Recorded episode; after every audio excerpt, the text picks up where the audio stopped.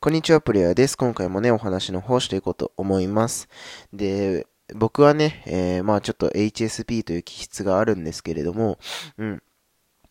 あの、よくね、あの、僕、言い過ぎちゃったかなとかね、ちょっと、こと、あの、言葉が足りなかったかなとかっていうね、あの、心配がね、あの、結構あって、うん。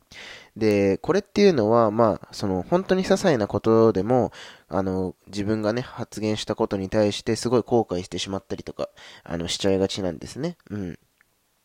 で、これって HSP の方だったら結構ね、分かってもらえるかなと思うんですけれど、あのー、最近はね、僕はあの、この考え方はね、ちょこっとずつね、あの、なくせるようにね、あの、していきたいなっていうふうにね、思ってるんですよね。うん。っていうのは、あの、そこにね、やっぱり気を取られてしまうと、その一日中ね、その子と遊んでる時とかね、あとはその人とお話ししてる時にね、あの、なかなかこう楽しめなくなってしまったりとか、うん。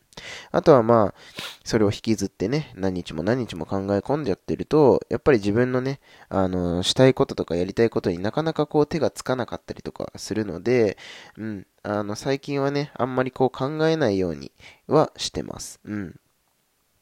で、やっぱりね、あの、友達とかにね、聞いてみるとね、そこまで気にしてないんですよね、みんな。うん。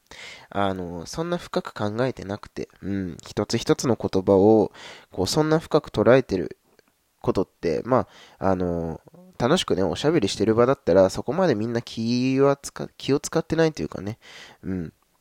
考えてないなっていう風にね、思ったので、うん。いや別にこれその、あれですよ。その友達がどうとかっていうわけではなくてね。うん。その気にしてないので、そこまでね。うん。だからまあ、あの、もっとね、自分の肩の力もね、ちょこっと抜いて、うん。もうちょっと気軽にね、あの、おしゃべりがね、できるようになったらいいなと思って、最近は、うん、こういう心持ちでね、人とお話しするときは、えー、考えながら、そういうふうに思いながら、あの、お話をしてます。はい。ということでですね、今回は、まあ、あの、ね、一言一言が気を使っちゃいがちな皆さんの、えー、なんだ？対処法っていうんですか？うん、対処法になってんのかな？についてお話ししました。ではまた次のラジオでお会いしましょう。